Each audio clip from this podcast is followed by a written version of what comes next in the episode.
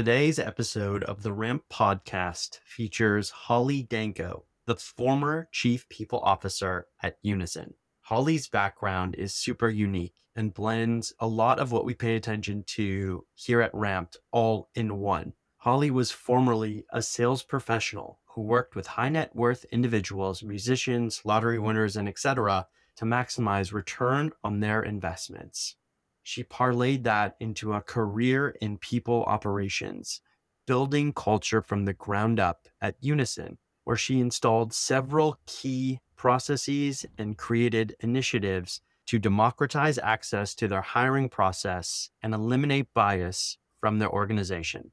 We spoke about several things, including the future of work, how to democratize hiring, and what the professional world will look like one, three, five, and even beyond years out. I know you're going to love some of the tactical and strategic guidance Holly instills upon us during this episode of the Ramp podcast. Let's jump in. You're listening to the Ramped Podcast, a podcast connecting industry heavyweights with the next generation of talented professionals. We're on a mission to build transparency into the practical realities of your early career by exploring how the world's best did it themselves. Our guidance will help you discover and launch a successful career in sales, technology, finance, and many other industries.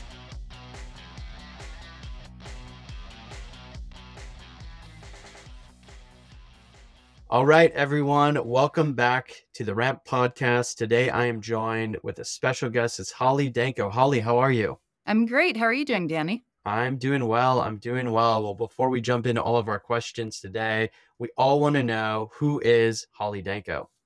We don't have a lot of time, so I'll just keep it short and brief. But again, my name is Holly Danko. Most recently, I was chief people officer of a company called Unison, which is a San Francisco based fintech company right now I am taking some much needed time off to travel and recharge before I start my next uh, position. Well, we love that. We love the recharge, and we think it's very, very important that ha- everybody has that ability to do that and feels feels free to do that. And it, it's probably a great time. COVID restrictions are mostly gone, so you can travel the world freely. But on to some of the questions. I think we found you, and it, it your background particularly stuck out to us because you have kind of that hybrid of what we what we look for is a, a cool starting background in sales and then transition into people leader, people executive. You might just walk me through your background and how you made some of those key decisions in your career to move from sales to the people org. Yeah, absolutely. So if you asked me, you know, 17 years ago if I thought that I would be a chief people officer, I would probably have laughed. Uh, my career started off in sales and if you want to take it back uh, to the very beginning, my first real job was in a mall selling cell phones. And I was the person who would stop you and ask you to analyze your cell phone plan and try to switch you to the company that I was working for. Uh, fast forward, uh, I moved into financial sales after I got my degree in finance. And I spent the majority of my career in financial sales. I worked with high net worth individuals like lottery winners, structured settlements, uh, musicians, uh, you name it and uh, purchase their annuities. We bulked them up and then we securitize them. Um, but from there, my my career transitioned into management positions, operations positions, and then eventually executive positions. And most recently, I was chief of staff when I was asked to take on a people leadership position. And I think the biggest lesson that I learned is just keeping an open mind. As I mentioned, you know, I would have never thought that I would uh, be a chief people officer, but truly, I love it. It's the thing that I'm most passionate about. And, you know, I think when opportunities present itself, it's just important to keep an open mind and take that leap of faith. Super cool, super cool. So tons of uh, valuable experiences, and obviously you've worked with some really exceptional people in your past. I I'm super curious about the lottery winners. Like, what is the what is the biggest lottery winner in terms of dollar amount that you saw? I know the numbers have skyrocketed at least this year into almost the billions. Yeah, it's funny. Whenever you throw out the word lottery winner, people are like, tell me more, or musicians as well. Those are the two uh, big buzzwords. Lottery winners worked, worked with tens of millions of dollars, and it was people who took the annuities. So structured in a lot of different ways, and musicians, a lot of big names that you would recognize as well.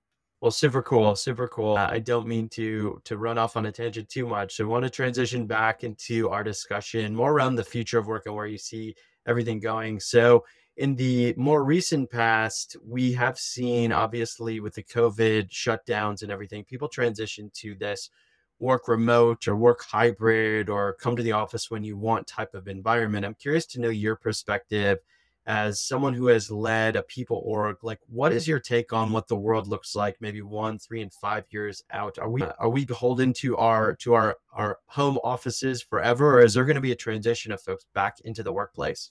Yeah, I think the one thing that remains constant throughout all of this is that the pendulum continues to swing one one direction or the other. And you know, you look back 2 years ago and we all transitioned to working from home. You know, you look back, you know, uh, 6 months ago, maybe even a year ago, you know, you see companies transitioning to you must be in the office some have hybrid approaches. It's all over the place. And I think, you know, if we look into the future, that pendulum is going to continue to swing one direction or the other. My personal opinion is finding some middle ground that works well for everyone.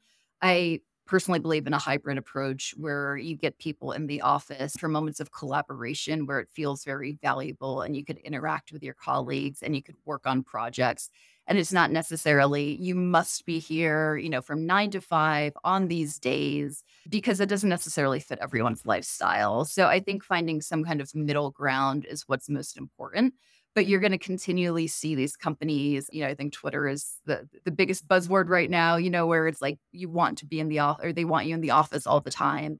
And it may work for some companies it depends on the structure depends on what they're trying to do but my personal approach is is a hybrid push for sure yeah, makes sense. Makes sense. I think I go back and forth on it. More recently, I felt this like need to get back into an office environment. I think you miss so much of that like person to person interaction. And what I've been thinking about a lot is like when the Zoom ends, right? When you shut down that Zoom recording, it's pretty much just you and your thoughts. And the only way you can get in touch with folks is to either like call them directly right right after, but that like post meeting hey, let's catch up about this, or hey, I thought this idea you presented was super curious, or I even just a little confused on what you said. Could you could you help me understand X better? Exposure to maybe executives or mentors is missing. I'm curious to know if you have found a suitable replacement for that, or if there is even a replacement for that, and and what that looks like. Yeah, I've tried, as has has every other executive and chief people officer, and listen, there mm-hmm. is technology that helps. But much like you, I actually agree that there is no suitable replacement. I think it's invaluable to have face to face time, like you said, to collaborate, to build relationships, just get those quick, you know, coffee chat answers and I think just exposure. I believe we're naive to think that, you know, the people, you know, so the people who are working from home will have the same exposure of those who are in the office. I just don't think that that's true. And it's one of those things it's hard for me uh, to admit as a chief people officer, but I think we must equal the playing field. And there really is no replacement for face to face time.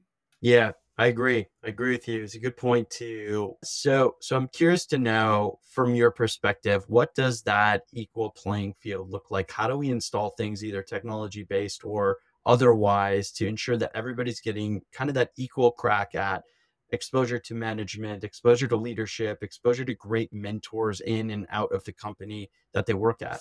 Yeah, so I think that starts with the leadership at a company. I think you have to look at your policies and procedures. And are you holding everyone to the same standard where you must be hybrid, for example, and you must be in the office two days a week?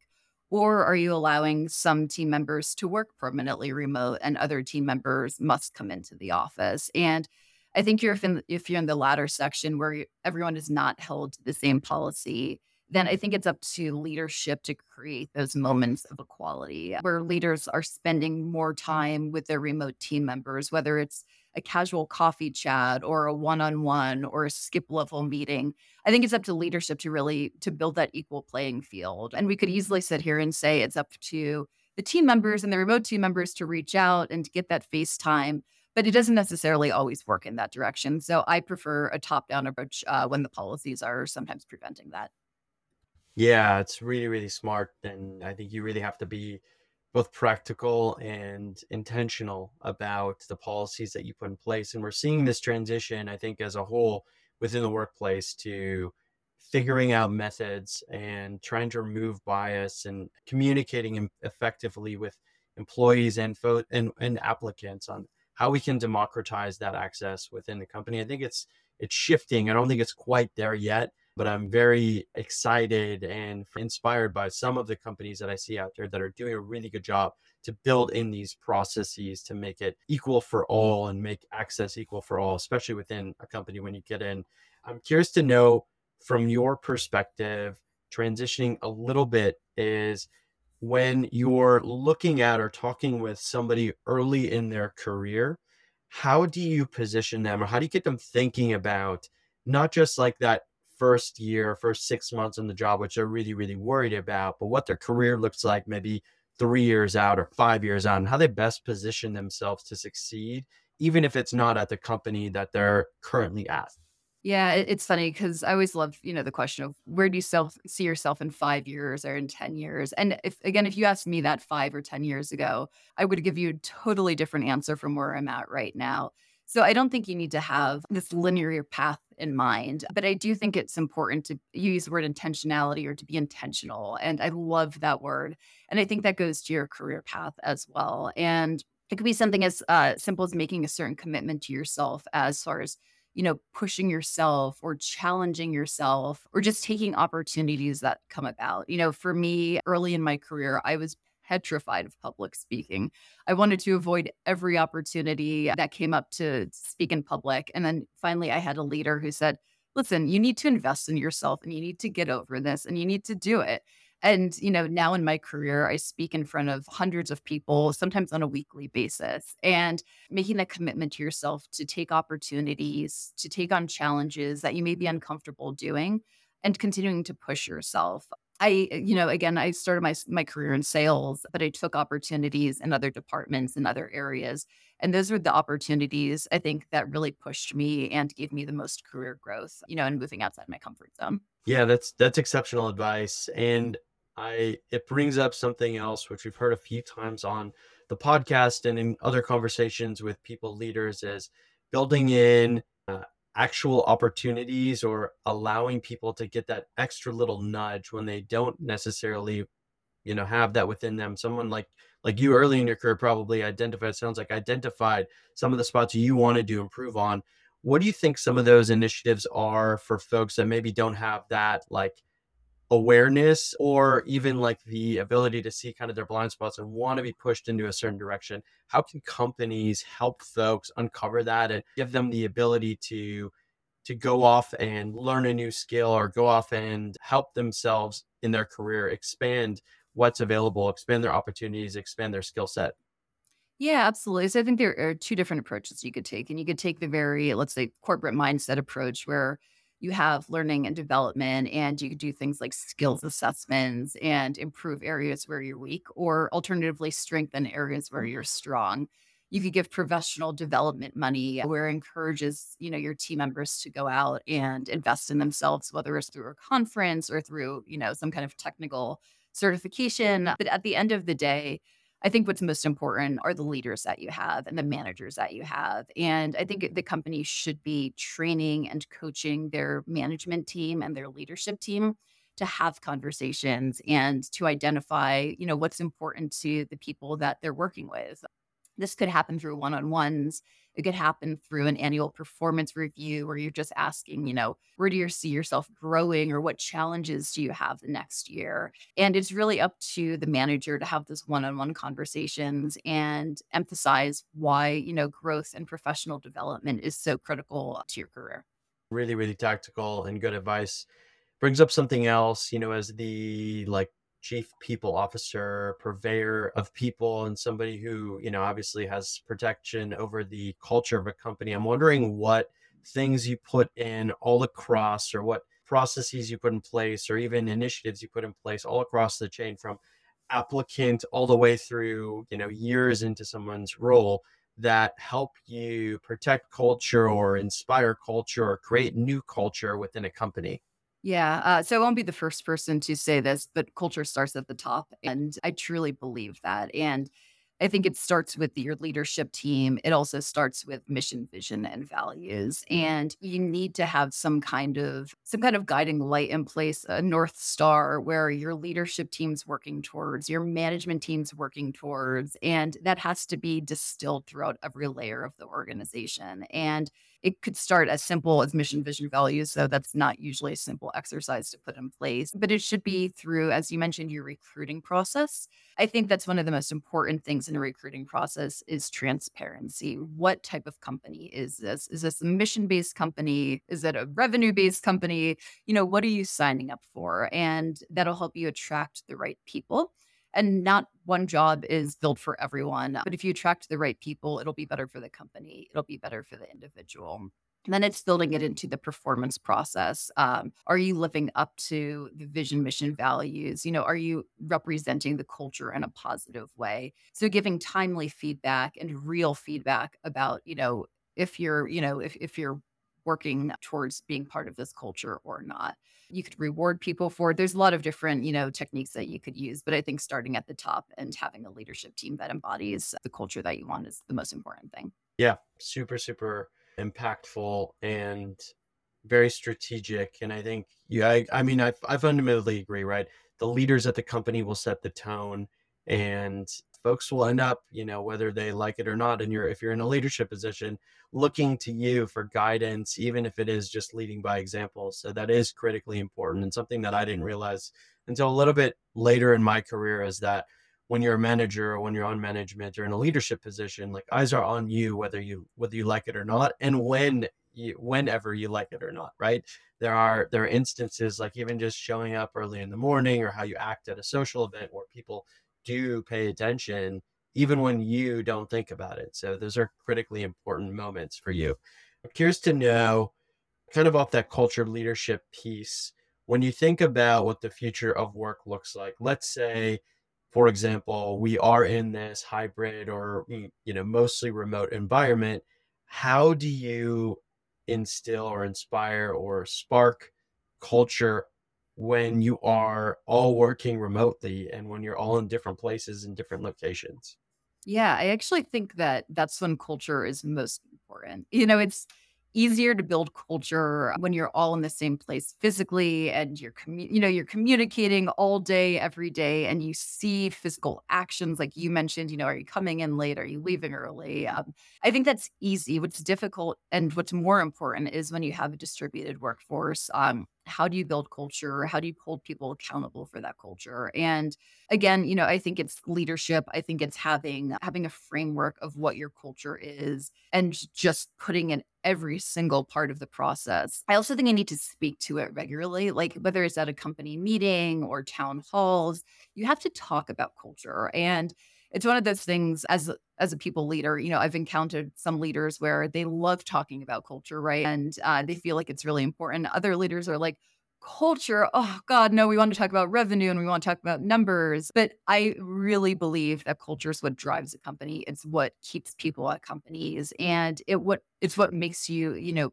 actually perform very well is when you have everyone on the same page. So I think it's as important to talk about revenue and performance as it is to talk about culture. So I, I just think communication constantly just saying what your culture is is really important. Yeah, super, super cool and and and really important, right? Culture is something that is oftentimes fluffy, can't be quantified. But when you're in a company where you know the culture is great, you can feel it and you can see it and it's not always like every single day it's in your face but it's the way that it's communicated and how the, how the mission is communicated and how things are communicated with uh, with each individual. So I, I, I do love that. Curious to know from your perspective who are some of the or what are some of the themes you look for? Who are some of the minds you pay attention to when it comes to the future of work? Yeah so i've loved watching this and it's been really interesting because I think it's all over the place right now. And, you know, I talked earlier about that pendulum swinging, and it's never been more true where you see complete polar opposites and you see companies who are back to work five days a week saying we want a hardcore culture and we want you there 24 hours a day. And then we have companies on the other side that are all about um, mental health and wellness and flexibility and remote work.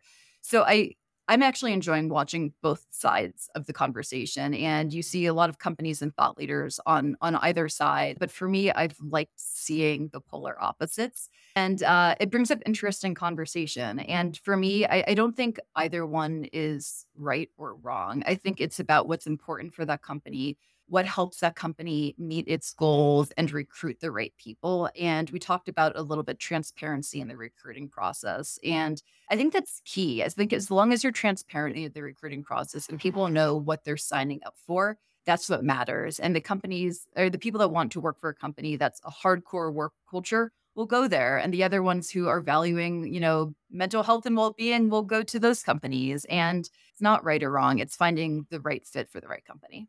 Yeah, super, super important and really, really good point. It kind of brings up a, an offshoot question or offshoot comment here. Something that we pay attention to heavily at Ramped is how you are treated during that interview process, what an applicant experience is like. It's critically important and it's important for many, many reasons. But for you, I imagine, as somebody who's has been at financial services institutions and seeing what it's like to work with clients directly. For some of these big companies these institutions that maybe see hundreds of thousands of applications someone like you know an e-trade or a fidelity etc a lot of times if those types of institutions don't have locked in interview processes they're not only eliminating applicants who probably have feelings about the way they were treated within an interview process they're eliminating potential future customers of theirs. So it's double damage to their brand.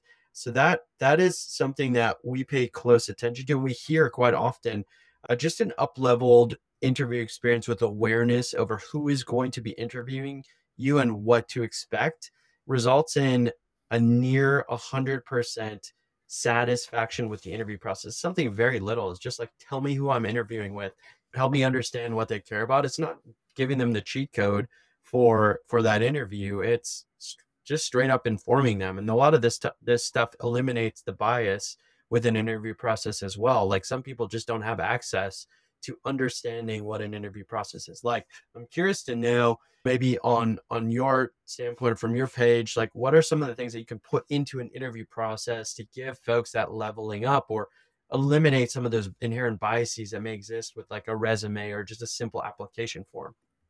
Yeah, I love talking about the candidate experience and candidate life cycle. I'm so passionate about this. And I think one, you need to have a strong process in place. And I know for a larger company, um, it may be difficult, but I think it's actually even more important. And you hit the nail on the head that these are potential future customers. And if they're not customers, they know someone who's going to be a customer. And this not only impacts your brand, but it impacts your, your performance at the end of the day as well. Also, just simply said, like these are people that we're dealing with. They're people that have invested time to apply at your company. And like there's no reason not to be kind. So I think establishing a process for your recruiting process is critical. And it'll look very different at you know a 50 person company versus you know a couple thousand person company but my mindset around this is if the candidate has invested more time than simply just you know submitting a resume then at each stage of the process the company should invest more time. So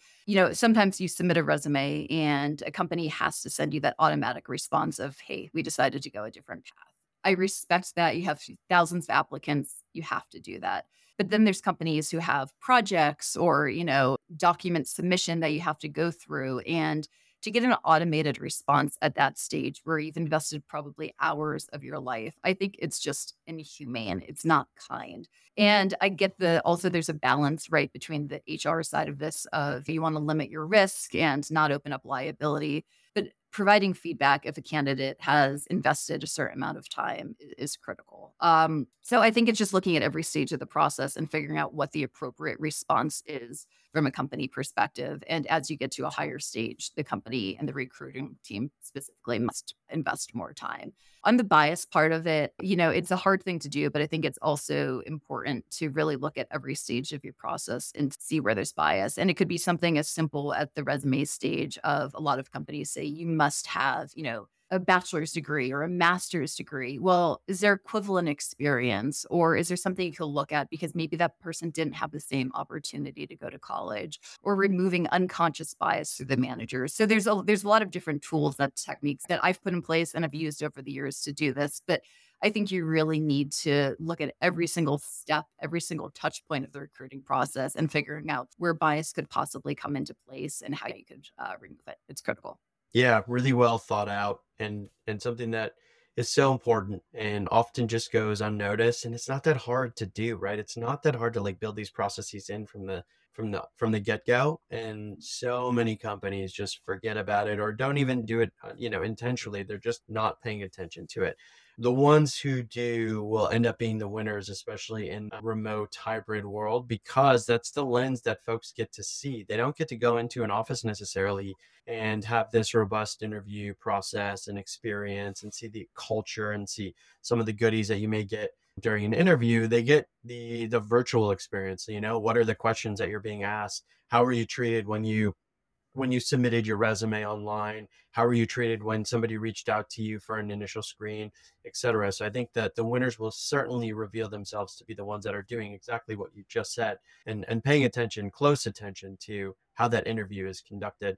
We'll have one last question to get you out of here before we we kind of wrap but off of this topic of you know unbiased interviews and and companies that appear to be the winners like who are the companies that you pay attention to when you like to think of like the perfect interview experience you know more for our for our audience too as somebody who could be looking for that first job like what are those companies or who are those companies and where do they sit yeah, I'll shamelessly promote my last company. And I'll do this just because I know the work and the effort that we put in to completely revamping our recruiting process from stage zero to to being hired and we looked at every single touch with the lens of diversity equity and inclusion and we did that from the language that we put on our job postings to encourage candidates to apply from different backgrounds or different education levels to in the process talking about our diversity initiatives talking about how this is important the back end of reporting on our data. Twice a year, we went to our to the entire company and we we reported on our applicants and who we ended up hiring and what diversity looked like throughout the company and areas where we could improve. You know, no one's perfect, and I think a lot of the times uh, companies honestly get scared when it comes to talking about diversity because they get scared that they're going to say the wrong thing or do the wrong thing. And no one's perfect. Like we are all continuing to learn. And I think it's that commitment to learning and to growing and continuing to improve that's important. So I, I would recommend Unison because they've completely revamped their entire recruiting process to make it as fair and equal as possible. And it's one of the things that I'm most proud of in my career. Amazing, amazing. We we do love we do love plugs the shameless plugging on this on this show. It's totally good, totally good, and totally warranted. And that's one of the reasons that we we found you in the first place, Holly. So appreciate that. Well, before I let you go, where can folks find you if they want to reach out? Yeah, the best place to find me is on LinkedIn. So you can just find me at at Holly Danko, H O L L Y D A N K O. Awesome. Well, Holly, it has been an absolute pleasure talking with you, picking your brain on so many different topics. We know our audience is going to absolutely love this episode of the Ramp podcast. And thank you so much for your appearance. And we hope to have you back sometime soon. Thank you. It's been a pleasure, Danny. Thank you for listening to the Ramped podcast. To access our show notes, the Ramped platform, or to become a corporate partner, visit www.rampedcareers.com or email us at sales at rampedcareers.com. This podcast is brought to you by Ramped Ramped is on a mission to democratize job access through learning and career discovery. Until next time.